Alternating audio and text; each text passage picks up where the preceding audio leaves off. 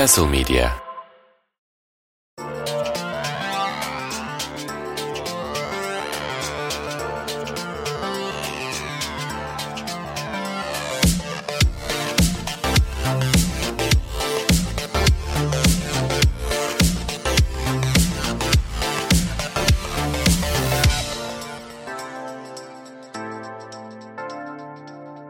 Castle Medya'dan herkese merhabalar. Gölgede ve Güneşte'nin 18. bölümüne hoş geldiniz. Bugün sevgili Onur Özgen aramızda yok. Gölgede ve Güneşte tarihinde ilk defa iki kişilik bir bölüm kaydediyoruz. Ben Nihat Güven, Fikret Özer'le birlikte haftalık futbol sohbetimize başlıyoruz efendim. Fiko hoş geldin abi. Hoş bulduk. Bir heyecan oldu mu sana da bana oldu. Bende de oldu ya vallahi yani bence açılış metinlerindeki o şeyi bir tür ses teknolojisiyle o heyecanı ölçebilen bir şey olsa böyle harbiden mesela bence kesin arada fark vardır diye düşünüyorum. Yani mesela sanki o standart açılışı sanki o ritmi tutturamadım gibi geldi. Tam da üstüne sen de aynı şeyi söyledin. Ben de hemen bir heyecan oldu diye şimdi. Katılıyorum yani. Evet bu önümüzde şimdi kaydettiğimiz şeyler var ya grafik gösteriyor sesimizin şey. O kalp ritmi gibi. Aslında onun bir onun o versiyonu olması lazım. ya Onur işin içinden çıktığı zaman çıktığı anda saçma sapan yerler anında böyle. Program tarihinde 18 bölümdür böyle bir açılış yok abi. İşte bu hafta tabii ki de hani işte United'dan başlıyor hemen böyle. Abi şimdi şu şeyleri takip ediyorum. Şu işte Audio City'nin çizgileri ne garip ya vapurlar falan gibi hemen öyle bir yere gelmiş olduk. Ee, Bizi çizgide tutan Onur'muş o zaman. Evet abi şu an itibariyle programı kaydetmeye başladığımız 2 dakikalık süre içerisinde demek ki kardeşim Onur'un nasıl söyleyeyim tırnak içinde dinginliğinin bizim zıbıtmamızın önüne geçen şey olduğunu şu an itibariyle hissettim. Bu şamata başlangıçtan sonra konulara girebiliriz. Şimdi şöyle ki 2010 Dünya Kupası'ydı sanırsam. Şu meşhur kahin ahtapot Pol bir hikaye yazmıştı orada. Galiba Almanya'da mı besliyorlardı onu? O Güney evet, Afrika'daki evet. 2010 FIFA Dünya Kupası'ndaki tahminleriyle ki Euro 2008'den beri tahmin yapmaya başlatmışlardı hayvanı ve toplamda iki turnuvanın totalinde galiba yanlış hatırlamıyorsam iki defa yanılmıştı abi. Ki 2010 Dünya Kupası'nda yanıldığı maçta final olabilir yanlış hatırlamıyorsam. Dolayısıyla hani 2012'de sevgili Polü kaydettik ki ondan sonra o işte zıbıtıldı abi. O Brezilya'daki Dünya Kupası'nda işte file top vurdurdular. Yok efendim işte atıyorum bir tane köpek möpek saldılar bir işte tarlaya koş bakayım işte şuraya gidiyorsan şöyle böyle yaparsan bu kazanır. Kaplumbağa denediler abi Brezilya'da gibi gibi. O işin çok suyu çıkmıştı ama yani bu orijinali bu işin poldür. Ee, neden buradan geldim? Ulan şimdi gerçi neden buradan gibi böyle bağlayınca da Onur Özgen'i bir hayvana benzetmişim gibi olacak. Onur'dan özür diliyorum buradan ama herhangi bir maçın öncesinde insanlara maçla alakalı tahminde bulunurken abi işte ben şu takımın kazanacağını düşünüyorum. Veya işte yani çekişmeli maç olur ama şu daha yakın gibi cümlelerle o tahmini ilettiğimiz kendim de dahil çok sefer olur. Ama abi Onur geçen hafta biz Napoli-Juventus maçında bahsederken sen Juventus'un işte 7-8 e, maçlık galibiyet serisi sonrasında Napoli'ye çelme takarsa Napoli'nin daha önceden kırılmış olduğu test edilen o özgüveni tekrar sarsılabilir. İşler biraz tersine dönebilir gibi tereddütünden bahsetmişti. Hadi Onur şey demişti. Napoli alır rahat ol. Aynen bu vurguyla. Helal olsun Onur Özgen diyoruz. Gerçekten Napoli 5 attı abi. Ya sen şeyi fark ettim yalnız bu Ekim gibi falan ben Napoli bu sene şampiyon ya falan yazıyordum. Burada da söyledik mi bilmiyorum. Böyle bir rahatlık vardı bende. Bir anda değiştiğimi fark ettim. Onur aldı onu. Onur e, temkinli yaklaşıyordu. O sevgisinden ama herhalde. O da istiyordur. Gerçi o Roma mı? Roma şampiyon olacak. Tabii tabii şimdi o şey orada aslında Cem Pekdoğru'nun o meşhur Castle Media iddialaşmasında nerede duracağı, ne kadar tolerans göstereceği çok önemli olacak. Çünkü şey aslında Onur Özgen sezon başında Roma'nın şampiyon olacağını düşünüyordu. Ama daha sonra hani Onur'a ayıp olmasın diye biz ilerleyen haftalarda onu ben işte moderasyonu yaparken Onur Juventus'un hegemonyası işte hani bir kere yıkıldı tekrar edecek bu durum. Bunu hissetmişti aslında gibi bir yere bağladık olayı. Ama özetle Onur'un aslında favorisi Roma'ydı. Geçen sene o şeyi de kazanınca, konferans ligini kazanınca diyeyim aslında tam olarak şey yapmıştı. Roma'yı favori göstermişti. Böyle söyleyebiliriz. Yani İtalya'da bu arada şey var. Onu daha önce söyledim mi bilmiyorum. İki takım hariç hani Milan ve Lazio Ben her takımı tuttum İtalya'da. Ve bu haftalık da değişiyor bende. yani konvansiyonel futbol taraftarının tam tersi bir şeyim var İtalya Ligi için. Hatta Inter sevdiğim için böyle Milan taraftarlarına tepki yediğim falan olmuştu yani. evet yani geçen hafta muhabbet olduğunda İngiltere'de hangi takımı tutuyorsun abi gibi bir konu açtığımda yok ya ben öyle çok dolanmadım. Bir ara bir Spurs vardı işte gibi işte kısa bir dönem Arsenal gibi böyle hani çok daha kaymağından alıp pek derine girmedim demiştin ama İtalya'da o zaman daha ciddi bir geçmişin bir yaşanmışlığın var. E, tabii 90'lar sayesinde. Yani 90, Doğru. 90'ların o büyük transferleri falan. Hep şimdi Premier Lig konuşuluyor da bu işi başlatan bu modern futbol olayını başlatan yer İtalya. Bütün futbolcular da oraya gidince sen, sen çocuk yaşta o yıldızlarla birlikte sen de gidiyor. Senin de aklın gidiyor oralara. İşte Avrupa'dan futbolu bekliyorsun falan özet izleyeceksin. Onun da çoğu İtalya Ligi'ni merak ediyorsun yani çoğu zaman. Doğru. Yıldızlar orada çünkü. Doğru. Bu arada şey Castle iddiasına tekrar bir hızlıca bir geri döneyim. Cem'in WhatsApp'a yazdığı bir şey vardı çünkü. Ben sezon başında Juventus Roma'nın üstünde bitirir mesajı atmıştım ve siz gülmüştünüz. Oraya doğru gidiyoruz da demişti. Yani Cem'in WhatsApp'a bunu yazdığına göre abi Onur'un Napoli şampiyonluğuna herhangi bir kredi verilmeyecek. Sen Roma demiştin bilemedin. E, ısmarla bakalım bir ay denecek gibime geliyor abi. Şu an bunu hissettim. E, tabii yani net o net kayıtlar da var zaten grupta. Doğru.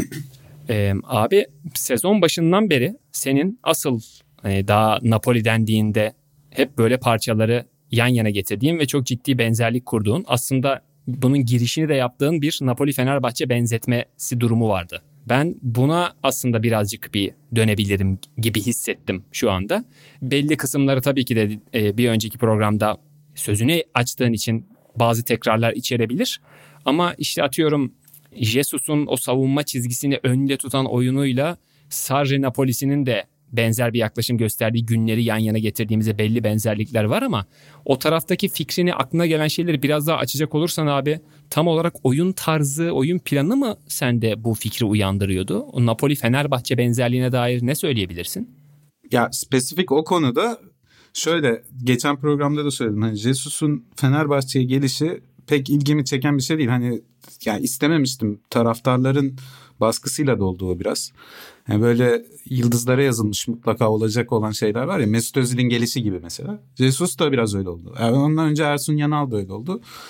Ama geldikten sonra o Fenerbahçe'nin bir süre özellikle Avrupa'da oynadığı futbol hoşuma gitmeye başladı. Aynı anda da tabii Napoli'yi de takip ediyorum. Hı hı. Oyun stili olarak gerçekten sadece saf oyun stili olarak bunu söylemiştim. Napoli bunu tabii ki birkaç seviye üstte yapıyor. Napoli maça da yine daha önce de konuştum. Maça da böyle bir çizgi halinde orta sahada başlıyor. Bütün futbolcular orta sahada. Evet. Ve anında bir baskıyla ileriye gitmek istiyor. Erken gol bulmak istiyor. Ama Napoli'nin yapıp da Fenerbahçe'nin yapamadığı şey oradaki karar verme, son hamleleri yapma olayı. Daha yetenekli futbolcuları var yani çok bariz. Ve Fenerbahçe'de şu andaki olan fiziksel düşüş Napoli'de olmadı. Ama ben aynı zamanda savunma açıklarından dolayı da aslında biraz benzetiyordum. Şimdi Fenerbahçe o kadar ileride e, savunmayı kuruyor. Napoli de o kadar ileride kuruyor ama bunlar kontra atakla falan gol yemiyorlardı hı hı. çoğu zaman. Asıl yedikleri goller kanatlara inerken hareketli defans böyle işte arkası dönük hem futbolcuyu kontrol edecek hem orta yapılan ortaya bakacak falan veya rakip takım baskı kurduğunda ceza sahasına yerleştiğinde durarak yapılan savunmada açık veriyordu bu takımlar. Tabii Fenerbahçe'nin daha çok açığı da var savunmada.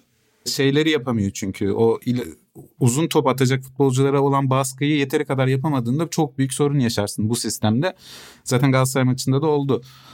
Yani bu tip benzerliklerden dolayı oyun sistemiyle ilgili ama Fenerbahçe'nin Napoli'de olmayan Napoli'de olup da Fenerbahçe'de olmayan çok şey var tabii ki. Bunların en başında da o ileri uçtaki yetenek havuzu diyelim. Bir de e, Napoli daha istikrarlı bir 11 ile oynuyor. Fenerbahçe Jesus'un tercihiyle daha rotasyona dayalı oynadı bu zamana kadar. Yani. Yani full tabii yani birebir bir kopya da yok dediğin gibi benzerlikler olduğu gibi farklılıklar da var. Nüans kesin Fransızcadan geliyordur bu kelime oh. diye düşünüyorum. Ee, öyle bir durum da var. Abi bu arada madem hani buradan girdik senin Fenerbahçe'nin geride bıraktığımız hafta Süper Lig'de rakibi Gaziantep Futbol Kulübü'ydü ve Antep'in teknik direktörü sevgili Erol Bulut. bu hafta içerisinde belki dinleyicilerimizin dikkatini çekmiştir. Mehmet Demirkol'un aşırı yükselmesiyle tekrardan Erol Hoca'nın ismini böyle biraz Twitter'da normalde olduğundan daha yüksek perdeden duyar olduk. Ama diğer taraftan Erol Bulut dendiğinde sende böyle bir 90'lara hemen geri ışınlanma gitme şu geçen hafta üzerinden bahsederken hepimize keyif verdiği çok aşikar olan çok hissettirdiğimiz 90'lar hislerinden anılarından bahsediyorum. Erol Bulut dendiğinde sende hızlıca oralara seni götüren bir şeyler var gibi hissetmiştim. Dolayısıyla hiç oradaki süratini kesmeden hemen onu da sana sormuş olayım. Ne diyorsun abi Erol Bulut'a oyunculuk döneminden kalan bir sempatin mi var? Erol Bulut ilk Fenerbahçe'ye geldiğinde Tayfun'la birlikte gelmişlerdi. Yanlış hatırlamıyorsam. Yaşları da küçüktü. Yani küçük derken genç oyuncu olarak geldiler. Gurbetçiler tabii hani Türkçeleri biraz bozuktu. Zaten Mehmet Demirkol'un o e, kesitinde yani o da onun Türkçesine laf ediyor. Evet. Hoş bir şey olmasa da. O zaman ben şey zannetmiştim. Erol'la Tayfun'u kardeş sanıyordum. Yani yaşım küçük olduğu için böyle bakamıyorsun da direkt yani bunlar kimmiş falan diye. Bir de böyle kıvırcık saçlı falan. Bende bir de sol bek şeyi vardı o zamanlar. Böyle bir severdim. Az olduğundan mıdır nedir? Sol bek oynayan futbolcuyu severdim böyle otomatikman. Ama ikisini birbirinden ayırmıyorum yani. Erol denince Tayfun geliyor aklıma. Tayfun gelince de Erol geliyor. Hatta e, size de söylemiştim. Geçen yazıhanede Cem Pektor ile İnan Özdemir'i şey Erol'la Tayfun gibi görüyordum ben o zaman. Yetenek olarak da tabii ki. Aslında güzel bir şey söylüyorum ama onların hoşuna gider mi bilmiyorum da. ya harbiden bunu şey sormak gerekiyor evet. Bir de Erol'un çok büyük bir anısı var. O efsane Trabzonspor'u 2-1 yendi. Fenerbahçe'nin şampiyonluğu aldığı maç Trabzon'da. O sol taraftan o ortayı yapan da Erol. Aykut'a. Aykut da herhalde ya hafızam çok yanıtmıyorsa tabii. So, Erol soldan ortalıyor. Aykut arka direkte vuruyor. Maç 2-1 oluyor. İlk golde herhalde Oğuz frikikten atmıştı. O maçta iki şey hatırlıyorum. Birisi Rüştü Hami'nin frikiklerini kurtarıyor. İnanılmaz kurtarışlar bu arada. Evet, sanki sabaha kadar oynasalar Rüştü yemeyecek gibi. Gerçi bir gol yedi o maçta. 2-1 bitmişti herhalde o maç. Evet abi evet Abdullah'tan yedi ilk golü. Sonra Oğuz Çetin frikik ve daha sonra işte o Erol Bulut'un ortası arka direk Aykut Kocaman. Ama şimdi yani bu şey de olabilir. Hep böyle geçmişi daha iyi hatırlaman şey de olabilir. Şu anda benim Fenerbahçe izlerken görmediğim şey bu futbolcularda vardı işte. O zaman o Rüştü, Rüştü tam ilk gol yedi ama ben bundan sonra gol yemeyeceğim diye bir karar vermiş gibi oynamaya başladı. Biz bu maçı alacağız. Ondan sonra Erol inanılmaz şeyler yapıyor. Yani yaşı da genç de hani o zamanki standarda göre gençti. Belki şu anda gelse böyle işte prime'ında oyuncu diye gelir o yaşlarda. Hı hı. İşte oyuna Oğuz ağırlığını koyuyor, Aykut ağırlığını koyuyor. Böyle şeyi görüyorsun. Bu futbolcular hem kaliteli ama onun dışında sahada ben varım. Hani ben bu maçı alacağım. Biz şampiyonluk için geldik diyebilen futbolculardı. Yani benim ilk şampiyonluk turuna çıkmışlığım da o maç sonrası. Hatta bordo bir tane gömleğim vardı abi. Çok acayip. Altında da kot pantolon var. E bordo mavi oluyorum. Fenerbahçe'lerle tura çıkıyorum falan. Yanımda da abim vardı. Sen git üstünü değiştir dedi bana. Ne olur ne olmaz. Hani daha küçüğüm. Ya Erol'un bir öyle bir şeyi var. Sekansı Güzel. var. O soldan gelip orta yapışı falan. Sevgili, Erol'u çok severim. Sevgili Şenol Güneş'in Fenerbahçe deplasmanlarına gittiği kombinle Fikret Özer Fenerbahçe şampiyonluğu kutlamış. Bu arada sen 90'lara geri dönünce Fenerbahçe'nin 90'lardaki en güzel işte anılarından bir tanesiydi o sezon. Aslında nispeten son kısmı itibariyle sürpriz gibi görünen o Pereira şampiyonluğu. Benim de aklıma birkaç tane böyle işte alakasız konu geldi zaten şu anları biraz ilgisiz şeylerin uçlarını birleştirmeye çalışıyoruz. Abi o maçta Trabzonspor'a karşı iyi performans gösteren Erol Bulut daha sonra 2000'de olması lazım. Bir yarım sezon Trabzonspor'a kiralık gitti diye hatırlıyorum abi. Fenerbahçe'ye Eintracht Frankfurt'tan gelmiş olması lazım. Fenerbahçe'den ayrıldıktan sonra tekrardan Frankfurt'a döndü sanki. Sonra bir Trabzonspor'da oynamışlığı da var galiba. Çok az süre aldı sanki ama oynadı diye Bak, hatırlıyorum. Bu bende yani. hiç yok. Şöyle bir şey olmuş olabilir. Ben bunu hani insan beyni yapar ya bazen travmaları saklar böyle dizilerde falan Oo, görüyoruz. Bir güzel. anda bak. Belki herhalde beynim mi sakladı bilmiyorum. Bende hiç yok bu. Bu data yok yani. Onun, onun haricinde o maça dair Hami Mandıralı'nın inanılmaz şutlarını kurtaran Rüştü Reçber evet hani böyle aklımın bir köşesinde ama şu çok cool geliyordu bana. Sen o maçı söyleyince benim aklıma Hami geldi. Hami de bilmiyorum yani ona buna underrated, overrated gibi şeyleri böyle çakmak bana biraz fazla sulu gibi geliyor. İşte yani fairly rated gibi bir şey yok mu abi bu dünyada? Ya over ya under mı olacak falan gibi bazen böyle isyan ettiğim anlar olabiliyor. Ama hani o 200 gol barajını ve o barajı geçen oyuncuların gördüğü saygınlığı diyeyim tartacak olursak Hami bana o klasmandaki en az saygı gören oyuncuymuş gibi gelir. Ama dahası abi sağ taraftan sol ayağıyla sol taraftan da sağ ayağıyla korner kullanıyordu Hami. Yani çocuklu yaşlarda bu bana inanılmaz cool geliyordu. O dönem bir de hani mahallede birazcık top oynamaya çalıştıktan sonra kulüp seviyesinde ilk futbol toplarıyla o dönemin Mikasalarıyla şey e, tanıştığımda hatırlıyorum çocukluk anlarımı.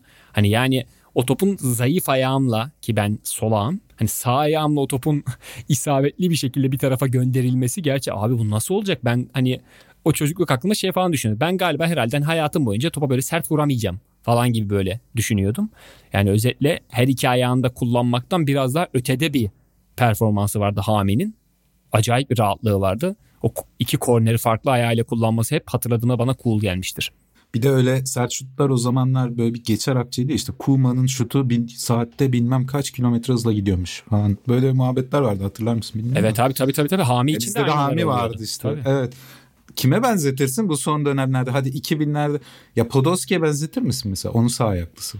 Şut yani, gücü olarak mı söylüyorsun?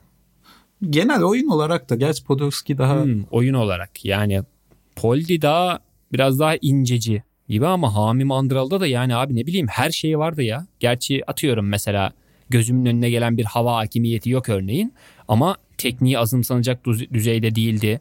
Ayağının içini de kullanabilen bir oyuncuydu aynı zamanda. Hareketliydi. Ama yani yine de akla ilk akılla ilk canlanan imge onun o e, uzaktan şutu yani atıyorum kaleye 35 metre mesafeden frikik kullanıyor. Hami bir de 25 metre falan da gerilirdi abi. Bayağı Rize'ye kadar giderdi yani. Oradan Trabzon'a gelip topa vuruyordu. Ee, acayip adamdı. Bu iki farklı ayağıyla iki farklı korneri kullanma olayın da galiba ben hayatımda ondan sonra bir Altan vardı. Adana Spor, İstanbul Spor, Galatasaray'da da hatta bir dönem oynadı. Kel. Bir Altan'dan sanki hatırlıyorum. Bir de hayal meyal Marsilya, Arsenal karışık tam o Robert Pires olabilir abi. Ondan sanki öyle bir şey gördüğüm gibi. Ama ikisinden Hami'den emin olduğum kadar yüzde yüz emin değilim. Birazcık böyle çocukluk anılarımı şey yapayım. Ortaya çıkarayım. Ya zaten kimse tercih de etmez onu. Yani güçlü ayağınla atarsın korneri hani doğal olarak.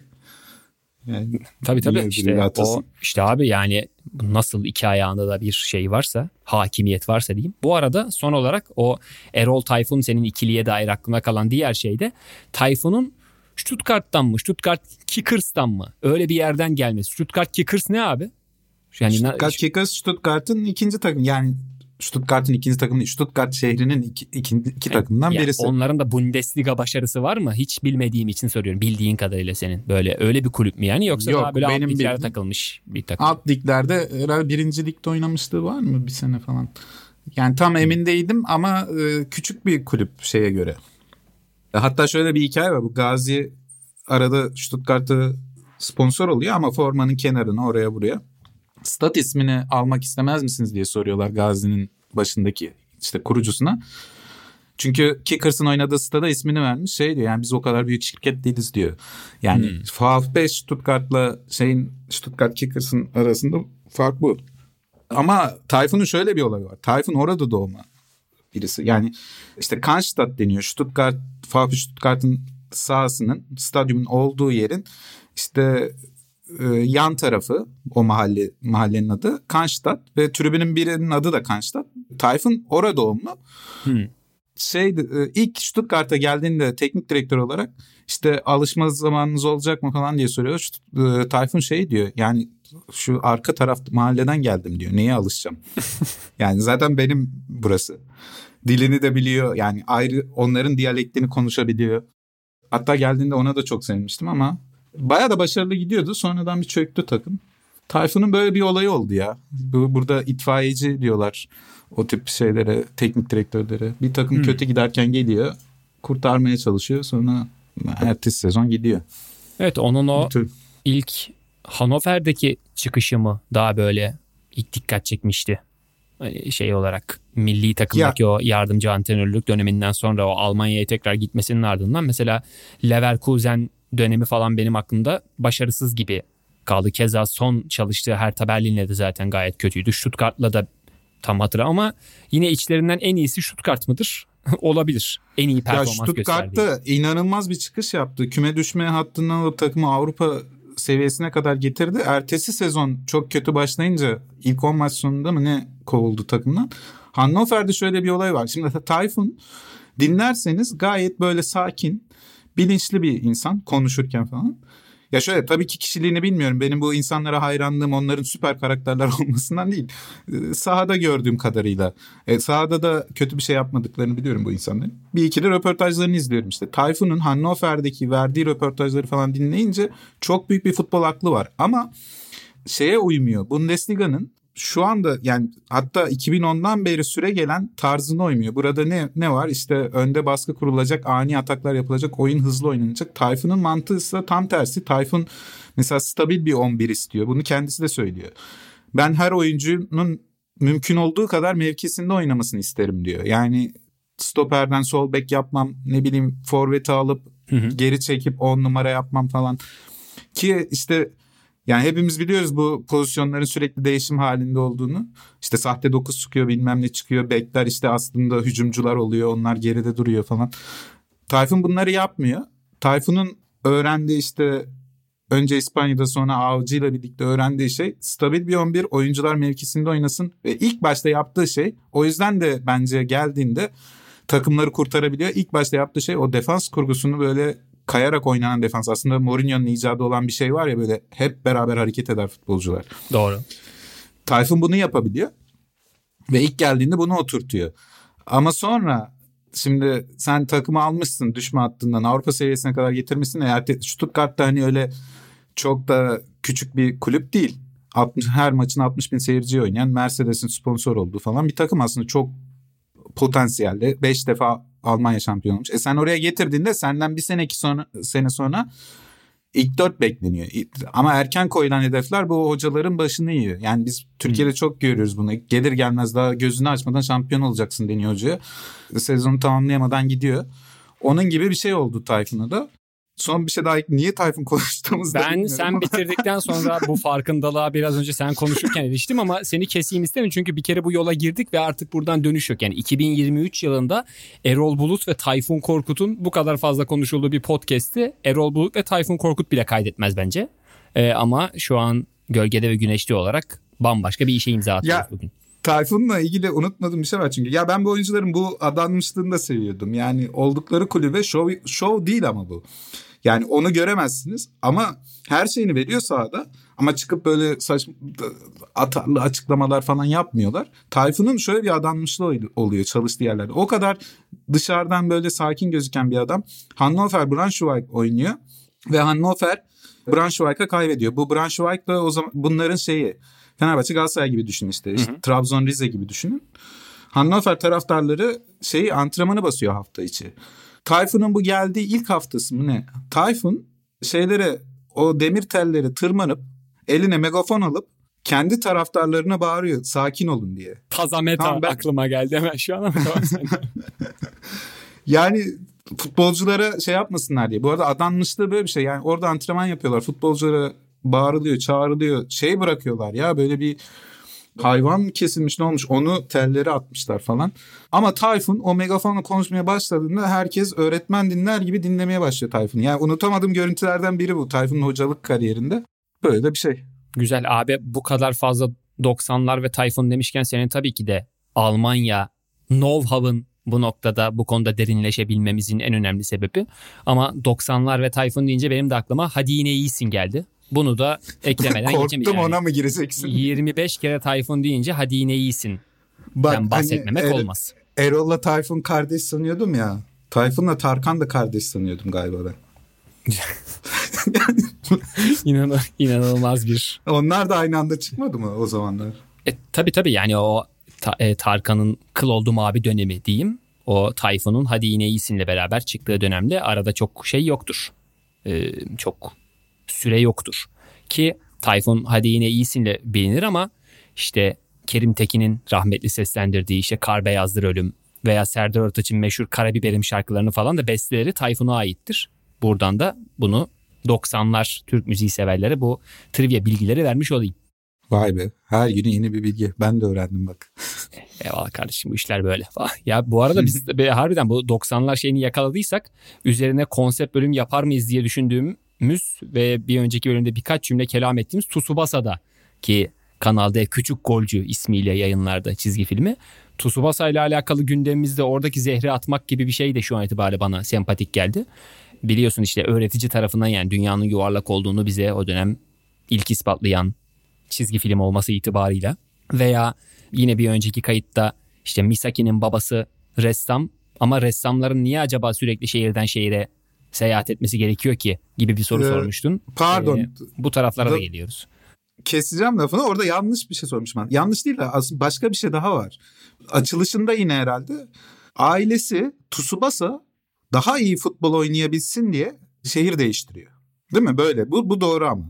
Bir yeni taşınma olayı var aynen. Zaten oraya gidiyorlar. Orada Nankatsu'da o Ishizaki falan tayfayla onlarla yeni gittiği mahallede tanışıyor. Dolayısıyla yeni bir eve taşınma ve yeni bir okula kaydolma ilk bölümde var abi doğru. Evet ama Tsubasa kaçıncı sınıf? İlkokul. Evet o, ortaokul bu, bu vizyon... sonraki sezon çünkü.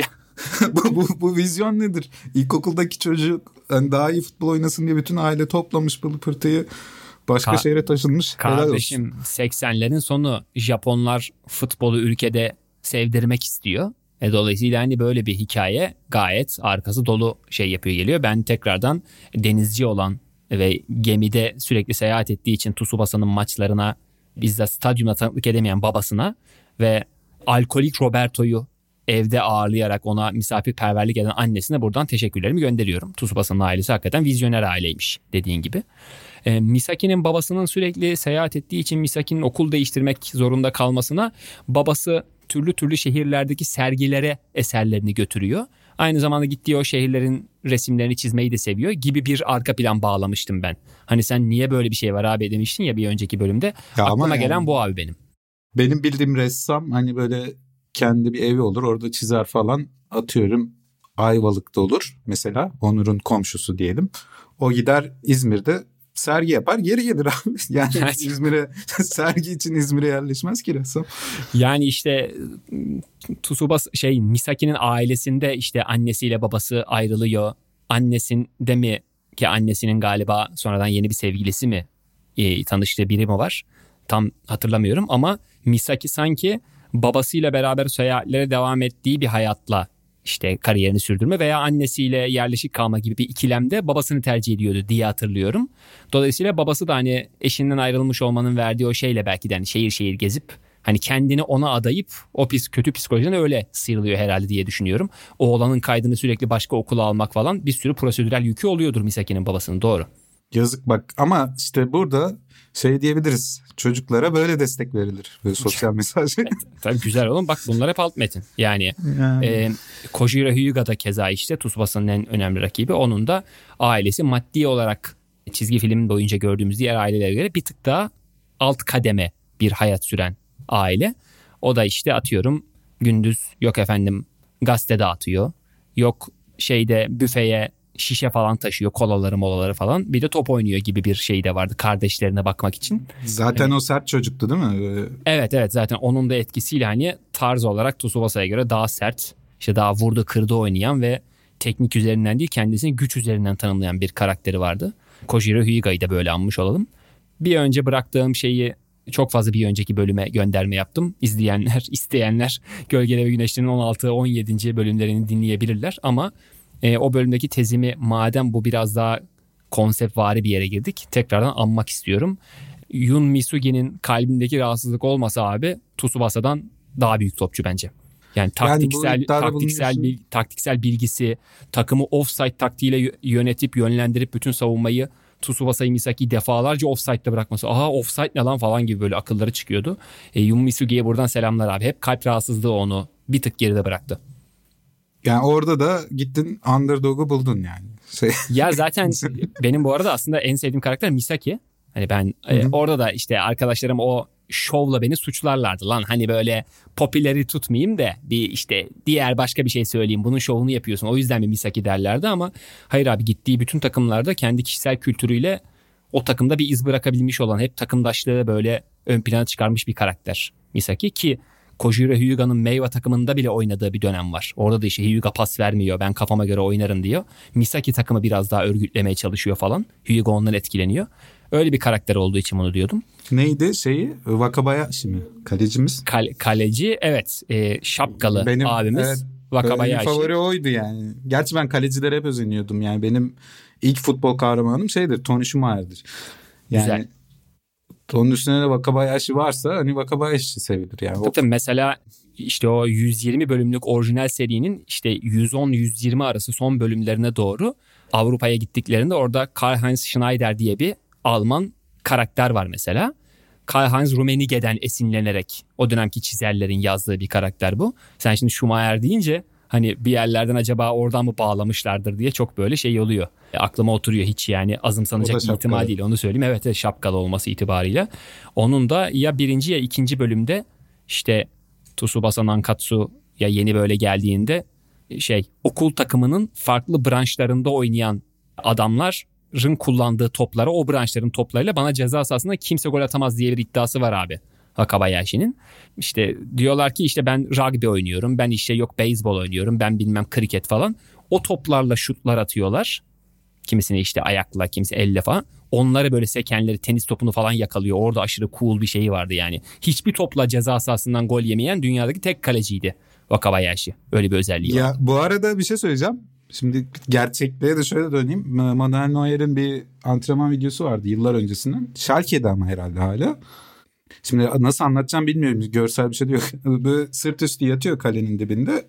Buna rastgele top atıyorlar. Yani Hı-hı. o klasik kaleci antrenman. Kalkıyor yakalıyor, kalkıyor yakalıyor. Bu iş kızışmaya başlıyor. Yani bu gerçekten sağa sola atıyor. Oraları atlamaya başlıyor. Ee, dediğin gibi farklı top, tenis topu atmaya başlıyorlar. Hı. Tenis toplarını yakalıyor ondan sonra. Manuel Yani gerçek hayatta da belki Wakabayashi izleyip mi hani Valla kardeşim şu anda Japon animesi olan Tsubasa ile Alman futbolcular arasındaki bağ böyle şey yapıp bir anda şey büyük resmi gördüğümüz bir an yaşadık gibi hissediyorum. Şey enteresan kontaklar kurmuş olduk Almanya, Japonya arasında. Çizgi filmden başka aklında kalan yani tabii ki de çok detaylı bundan da daha detaylı konuşasım var ama belki sırf bunun için ayrı bir bölüm yaparız. İşte atıyorum kendi kalesine gol atan Ishizaki'nin o gole üzüldüğü anlarda işte Tsubasa geliyor yalandan. Ben de bir ara kendi kaleme atmıştım Hani merak etme oluyor böyle şey. Misaki keza geliyor aynısını söylüyor falan. Hani işte e, hata yapan arkadaşa böyle destek çıkma gibi. İşte Tachibana kardeşlerin inanılmaz uyumu vardı. Kazuo, Masao acayip acayip akrobatik goller atıyorlardı. Hani futbolda sadece tek değil hani böyle ikililerin ne kadar sempatik gelebileceğine dair şeyler falan. Ya çok şey anlatıyor ya Tsubasa. Valla ben bunu ayrı bölümde falan konuşmam. Şu an burada duruyorum. Tsubasa futboldur diye sen de böyle bir çıkışı. Abi düşündükçe harbiden çok konuşasın var ya. Acayip çizgi filmdi yani. Bende herhalde etkisi büyük. Ama ben söyledim ben 120 bölümü izleyeyim. Ondan sonra onunla ilgili olur, özel bir bölüm yapalım. Olur çünkü çok fazla yan karakter de daha bunun Matsuyama'sı var. Wakashimazu'su var. Wakabayashi madem gol yemiyor. İşte e, kara kuşak karateciyi meyve getiriyor Wakashimazu. Direğe basıp öbür direğe zıplıyor falan. Neler neler var yani daha. Dediğin gibi bunları ayrıca yine bilahare konuşuruz buradan geçebileceğim herhangi bir konu alakasız geleceği için buradan nereye zıpladım falan diye o yüzden onun rahatlığıyla Premier Lig'e geçebilirim abi. ee, neye geçersem geçeyim zaten garip duracaktı. Manchester United'ın galibiyet serisinin genel anlamda bana kişisel olarak çok da fazla umut vermediği United'ın hala daha böyle sağlam takım görüntüsünden bence uzak olduğu bir hafta başlangıcı vardı bende. Psikolojim en azından öyleydi ve Manchester City'ye karşı oynanacak olan maç dolayısıyla hani işte United buraya kadar geldi. Burada City'den bir tokat yemesi çok olası gibi geliyordu bana. Ama Manchester City'nin öne geçtiği ve bir maçta ki City'nin Premier Lig'de öne geçtikten sonraki maç kazanma karnesi çok ciddi. Hep kendileri lehine.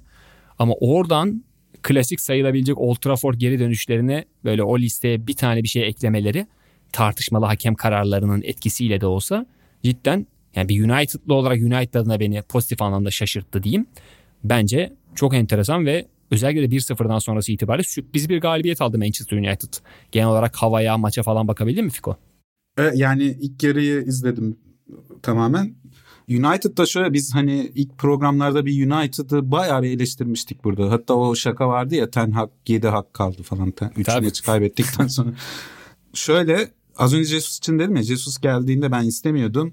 O işte iki ay falan oynadığı futbol vay be dedirtmişti. Bu istemediğimi de açıklamam gerekiyor herhalde. Patron öyle dedi. Cem pek doğru. Neden Jesus'a böyle söylüyorum ona bir dönelim sonra dönebilirsek vakit kalırsa. Ten Hag'da da uzun zamandır izlemeyince şimdi United izleyince yani bayağı bir beğendim ya takımı. Yani olmuş dedirtiyor. Ki daha buna muhtemelen gelecek sene eklenecek oyuncular olacak. Casemiro olmuş, o da olmuş. Ondan hiçbir umudum yoktu benim mesela onu aldıklarında. Tamamen böyle bir popülist transfer olarak görüyordum. En çok hoşuma giden de rakip topu aldığında yani City hani bu stoperler arasında pas yapmaya başlıyor ya. Hı hı. Sahanın geri kalanını öyle bir kapatıyor ki Manchester United. İşte Akanji ile yanında kim vardı? İkisi pas yapıyor. Mecburen ileriden geriye gelmek zorunda kalıyorlar. Top almak zorunda kalıyorlar. Onlar top çıkartmaya çalışıyor. Yine olmuyor. United yani bu direkt birebir topa basarak değil sadece durdukları yerlerle alanı öyle bir kapatıyorlar ki. Benim baya bir hoşuma gitti yani o kurguyu izlemesi. Ha aksiyen yeri vardır tabii ki de iyi yolda yani şaşırttı beni Tenhan o seviyeden o, o sezon açılışından buraya gelmesi büyük başarı. Tabii doğru yani filozofisini zaman geçtikçe takıma empoze ettiği ve takımın bu anlamda gelişme gösterdiği açık ki Hollandalı hoca ve filozofi deyince Manchester United'ın Louis van Gaal'le yaşadığı ve pek de kulüp tarihindeki iyi tecrübelerden biri olmadığı aşikar olan bir dönem de var. Ama zaten o filozofinin zaman istediği ve Manchester United'ın şu an itibariyle belirli sabrı gösterecek kadar o eşiğin o kadar yükseklerde olmadığı gibi bir durum. Bu iki fotoğrafı yan yana getirince Ten Hag'la alakalı en önemli endişelerimden bir tanesi de buydu. Yani kulüp aslında biraz daha vakit verse meyvelerin toplayabileceği bir hocadan şu anki acil olarak zirveye geri dönmeliyiz paniğiyle çok daha kolay vazgeçer mi? Ve bu Manchester United'ı zaten devam eden o kısır döngüsünü iyice bitmek bilmeyen bir noktaya götürür mü diye bir endişem vardı. Bunun aksi yönde, pozitif yönde emarelerini görmek benim adıma elbette sevindirici. Dahası Cristiano Ronaldo'nun Manchester United'la ayrılış hikayesini düşününce United'ın bu son dönemde üst üste kazandığı maçlar olmasa, sonuca yansımasa bu durum bu içinde bulunduğumuz sezon Manchester United'ın işte kendi tarihindeki en büyük ikonuna yaptığı saygısızlıkla hep böyle bu tonlarda anılacak olan bir sezon olmaya ciddi adaydı aslında. Dolayısıyla Ronaldo krizinin ardından bu galibiyet serisinin gelmesi de yine o anlamda e, manalı diyeyim. Ten Hag'ı da rahatlatan bir şey oldu. Son bir challenge ise sanırsam Vegors üzerinden olacak. Çünkü işte atıyorum sonuçta 30 yaşına gelmiş ve oyun şekli, oyun tarzı itibarıyla İngiltere'de yerel oyuncuların da yerel santraforların benzer fizikteki oyuncuların birçoğunun yapabildiği şeyleri yapabilen çok da United seviyesinde unik bir özelliği olmayan bir oyuncu olarak da resmedilen bir tarafı var Vegors'un. Biz mesela atıyorum Türkiye'de biraz daha detay izleyebildiğimiz için sıradan bir hedef santrafor targetman'den biraz daha ötede daha farklı özellikleri olan bir oyuncu olduğunu biliyoruz. Örneğin mesela hücum prese ciddi bir enerji getirebiliyor gibi gibi. Şuraya geleceğim. Şimdi bu son Vegors olayında da tırnak içinde hemşericilik yapmasıyla Ten Hag suçlanıyordu ki bu buna çok benzer açıklamaları bizzat Wesley Snyder'den duydum. Bizzat video, videoyu izledim böyle bir şey söylemiş yani Vegors tamam milli takım seviyesinde bir oyuncu olabilir ama hani İngiltere'de bu adamın 300 tane var. Manchester United ne alaka Vegors'u alıyor ben hiçbir şekilde anlamadım. Vari şeyler söylüyor. Şu bu sezonun geri kalanında da gerçekten Vegors'un hikayesini hem buradan gittikten sonra neler yapabilecek o gözle zaten izliyorken bir de Ten Hag'ın bu kulübü tamamen kendi istediği şekilde istediği yöne götürmesi, ipleri tamamen ele alması noktasında Weghorst sınavı nasıl olacak? Bir de onu merak ediyorum şu anda. Ya şöyle aslında bu dedin ya hücum piresi bunu kullanabilir yani bazı maçlarda şu, şu yönden dedim de bu City maçında şimdi ön tarafta bekliyor tamam alanı kapatıyor. Ee, Akanji'ye pres yapmıyorlar.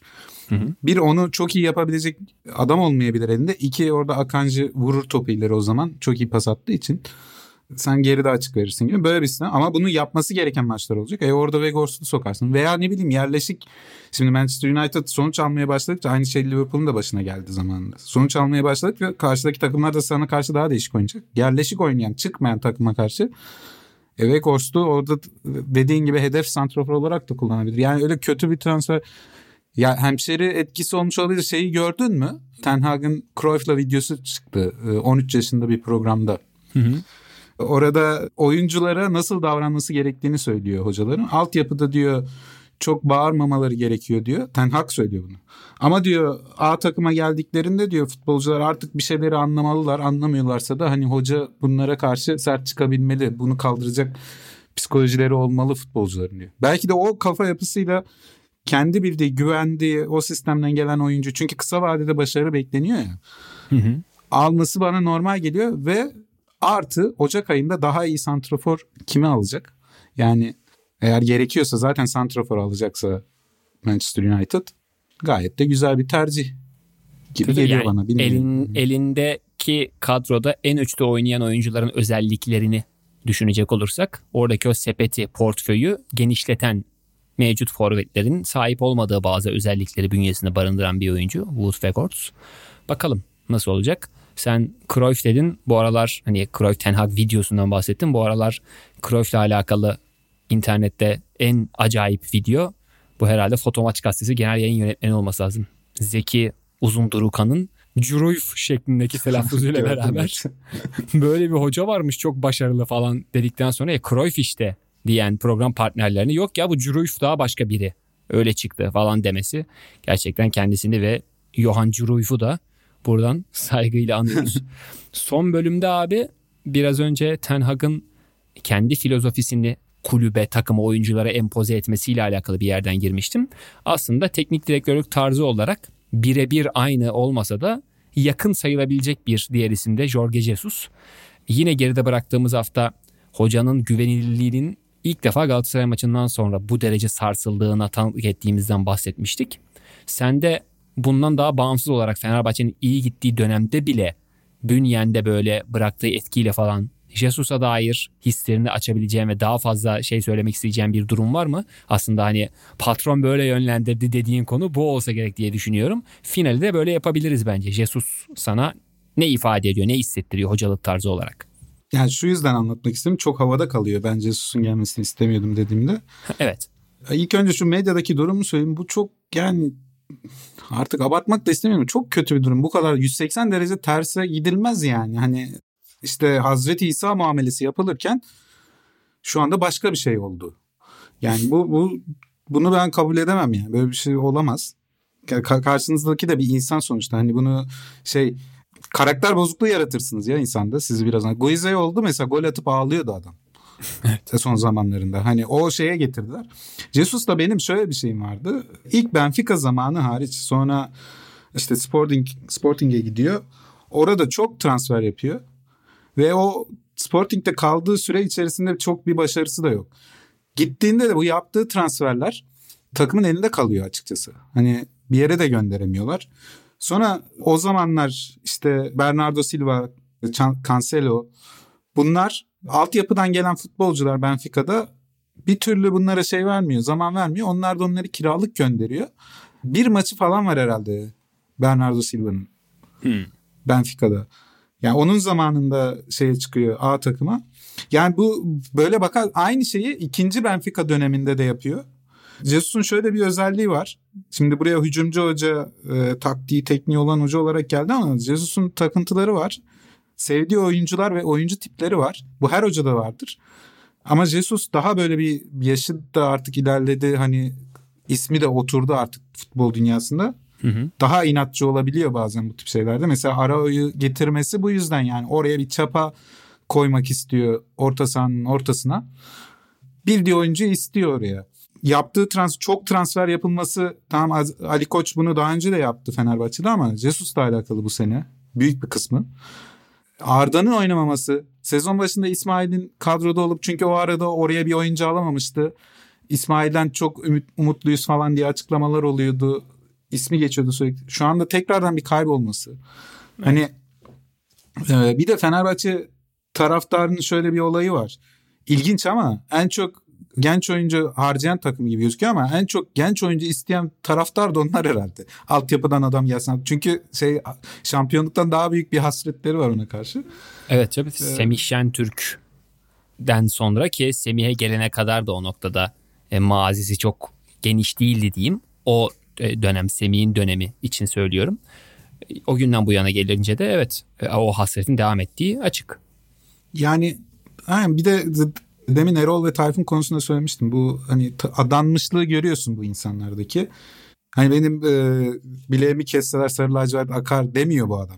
Ama bu adamın e, sahada ne verdiğini falan görüyorsun. Jesus da ben bunu bilmiyorum. Bu sadece algı ama hani benim onun hareketlerinden falan bir algım. Jesus'un ki gelir gelmez bu kadar ateşli bu işin içine girmesi biraz popülistlik gibi geliyor.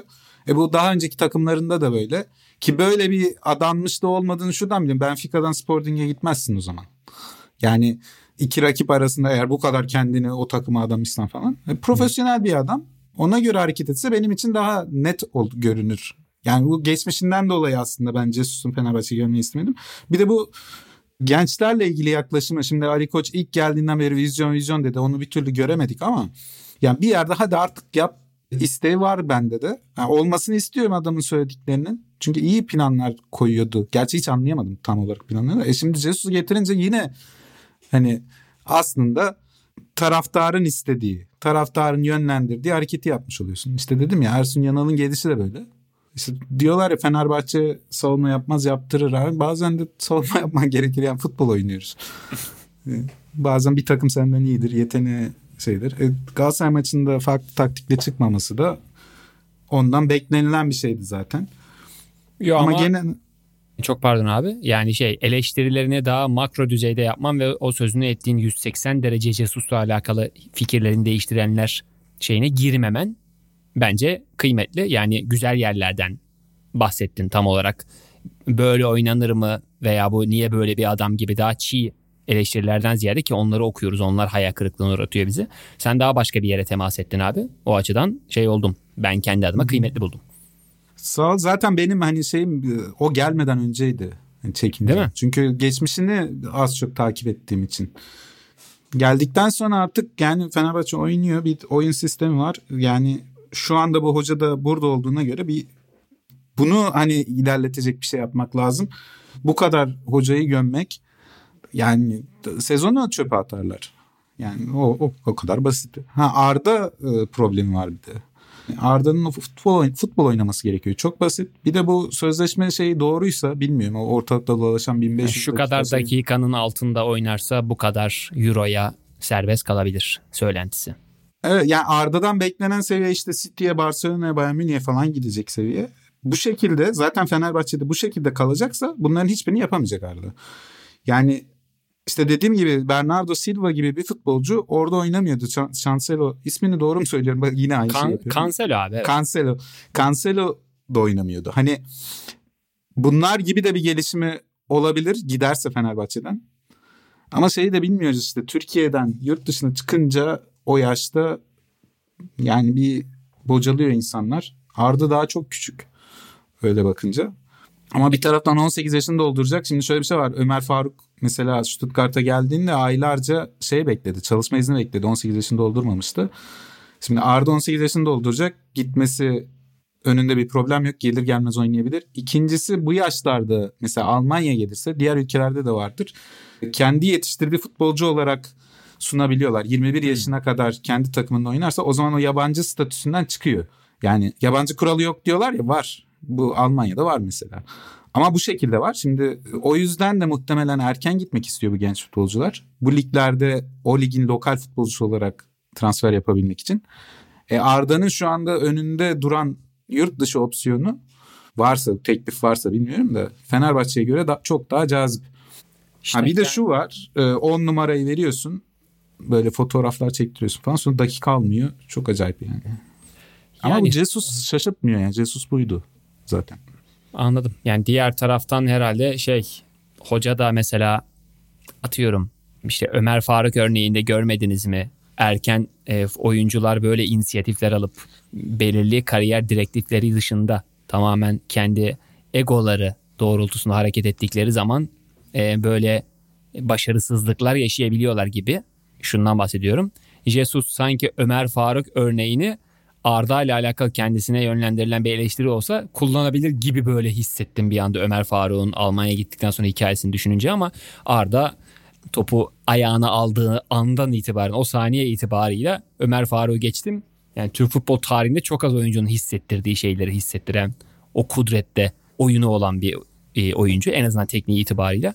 Dolayısıyla onun da hikayesini ya bu arada buraya da girdik de ediyorum.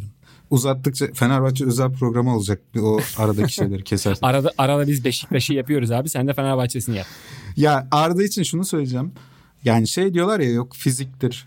90 dakika oynamaz. Abi burada yani Leverkusen'de Wirtz oynuyor. Tamam sakatlandı. Büyük bir şanssız bir sakatlık yaşadı ama geldi yine oynayacak. Tekrardan antrenmanlara dön. 8 ay sonra falan futbola döndü. Yaşıtlar bu arada herhalde. Yanlış bilmiyorsam Wirtz ile Arda. Olabilir. Wirtz şu anda e, dünya futbolunun göz bebeklerinden birisi. Yani ben direkt şeye yakıştırıyorum bu arada onu. City'ye. Ki muhtemelen gidecek. Çünkü bu sahte 9 oynamayı çok seviyor. Hı hı. Arda aslında o kategoride bir futbolcu. Fiziği yetmez abi. Rossi Herkül mü? Yani o niye oynuyor 90 dakika? O nasıl oynuyor? Ya bu arada Rossi'yi geçen programda söylemiştim severim. Onun kötü olduğundan falan değil. Yani öyle o tip futbolcu eleştirisini sevmiyorum ben. Arda'nın fiziği yeter ha. En azından bir 45 dakika ne bileyim. Yok yok senin senin söylediğin şeyi ben yakalayabiliyorum. Yani bu şeye kadar geliyor işte 2010 yılında Iniesta Türk kulüplerinin bir tanesinin altyapısında 2000'li yıllarda 2010'lu yıllarda altyapısından çıkan o fizikte bir oyuncu olsa onu en üst seviyede kendisini gösterecek yola kanalize edebilir miydik biz ülke olarak? Yoksa yok ya senin fiziğin çok zayıf. Evet böyle şeyin popon yere yakın olabilir. Bu da vücut dengeni çok iyi kurmanı sağlıyor olabilir ama topçu fiziği diye bir tahammülümüz var bizim. Sen topçu fiziğine uymuyorsun falan gibi bir şeyle yalan mı olurdu? Keza atıyorum benzeri Müller'in toplu olan ilişkisinden baz alarak söyleyebiliriz. Yani Müller'i gören 15 yaşındayken gören bir tane Türk altyapı antrenörü Van Hal gibi ona başka türlü bakabilir miydi? Yoksa bu ne oğlum dümdüz adam ben bundan bulurum deyip onun o oyun devamlılığını önemsemeden oyuncuyu harcar mıydı acaba diye böyle şeyler hep beni... Müller'i e, burada amatör kime de takımı almazlar bence öyle. Ismi. İşte onu diyorum hani tamam kazma lan bu falan denebilecek de bir adam ya o yüzden söylüyorum. Yani özetle e, o oyuncuları biz doğru tartabilir miydik örnekleri üzerinden ben hep bu dediğin konulara yaklaşırım. Son kısmı böyle bir uzatmış olduk ama e, sana katıldığımı da söylemeden edemedim. Ya ee, şöyle bir şey var. Demin Hami için söyledin ya hani bu overrated mı underrated mı niye olduğu gibi rated edemiyoruz. Ha işte evet onu diyorum. Yani, fair yani... rated gibi bir şey yok mu abi yani? Ama işte bunda hem bizim futbol anlayışımız var ülke içinde ki bu çok normaldir. Buna bir şey diyemem. Yani birisi böyle fizik oynanan fiziksel iri yarı futbolcuları sever. Birisi daha teknik. Bizde daha teknik futbolcular daha çok ilgi görüyor. Ama bir de bir taraftan bu futbolcuların gelişirken hani çok hani şimdi biraz şey bir hikaye olacak da Can Bartu'ydu herhalde bunu anlatan. İlk gittiğinde abi tırnakları problem oluyor. Krampon giydirmiyorlar buna. Yani onun da tırnağı yuvarlak kesilmiş. Hmm. Çıkar yani şimdi bu biraz anlatırken insanların için gıcıklayacak bir şey ama tırnaklarını alıyorlar. Uzamasını bekliyor bir süre futbol oynayamıyor. Yani standartlar da farklı gittiğinde. Şimdi senin burada çok büyük bir futbolcu olarak gördüğün adamın orada oynayamama ihtimali var. Tabii ki var. Ya Tuncay oldu. Yani Fenerbahçe'de neydi? İngiltere'de ne oldu? Yani alıştığın şeyler gittiğin yerde tekrar etmiyorsa bocalarsın. Bu çok basit. Yani insansın sonuçta. Tabii tabii ama yani futbolda tek bir prototip, tek bir doğru yok konusunda da daha geniş bakma, bakılması gerekiyor bence. Bütün dünya coğrafyalarında her yer için geçerli ki en başta aslında oyuncu havuzu ya aslında çok geniş değil mi diye düşündüren Türkiye'de buna dahil. Ben de o kısma dem vurmak istemiştim. Yoksa dediğini Doğru. anladım.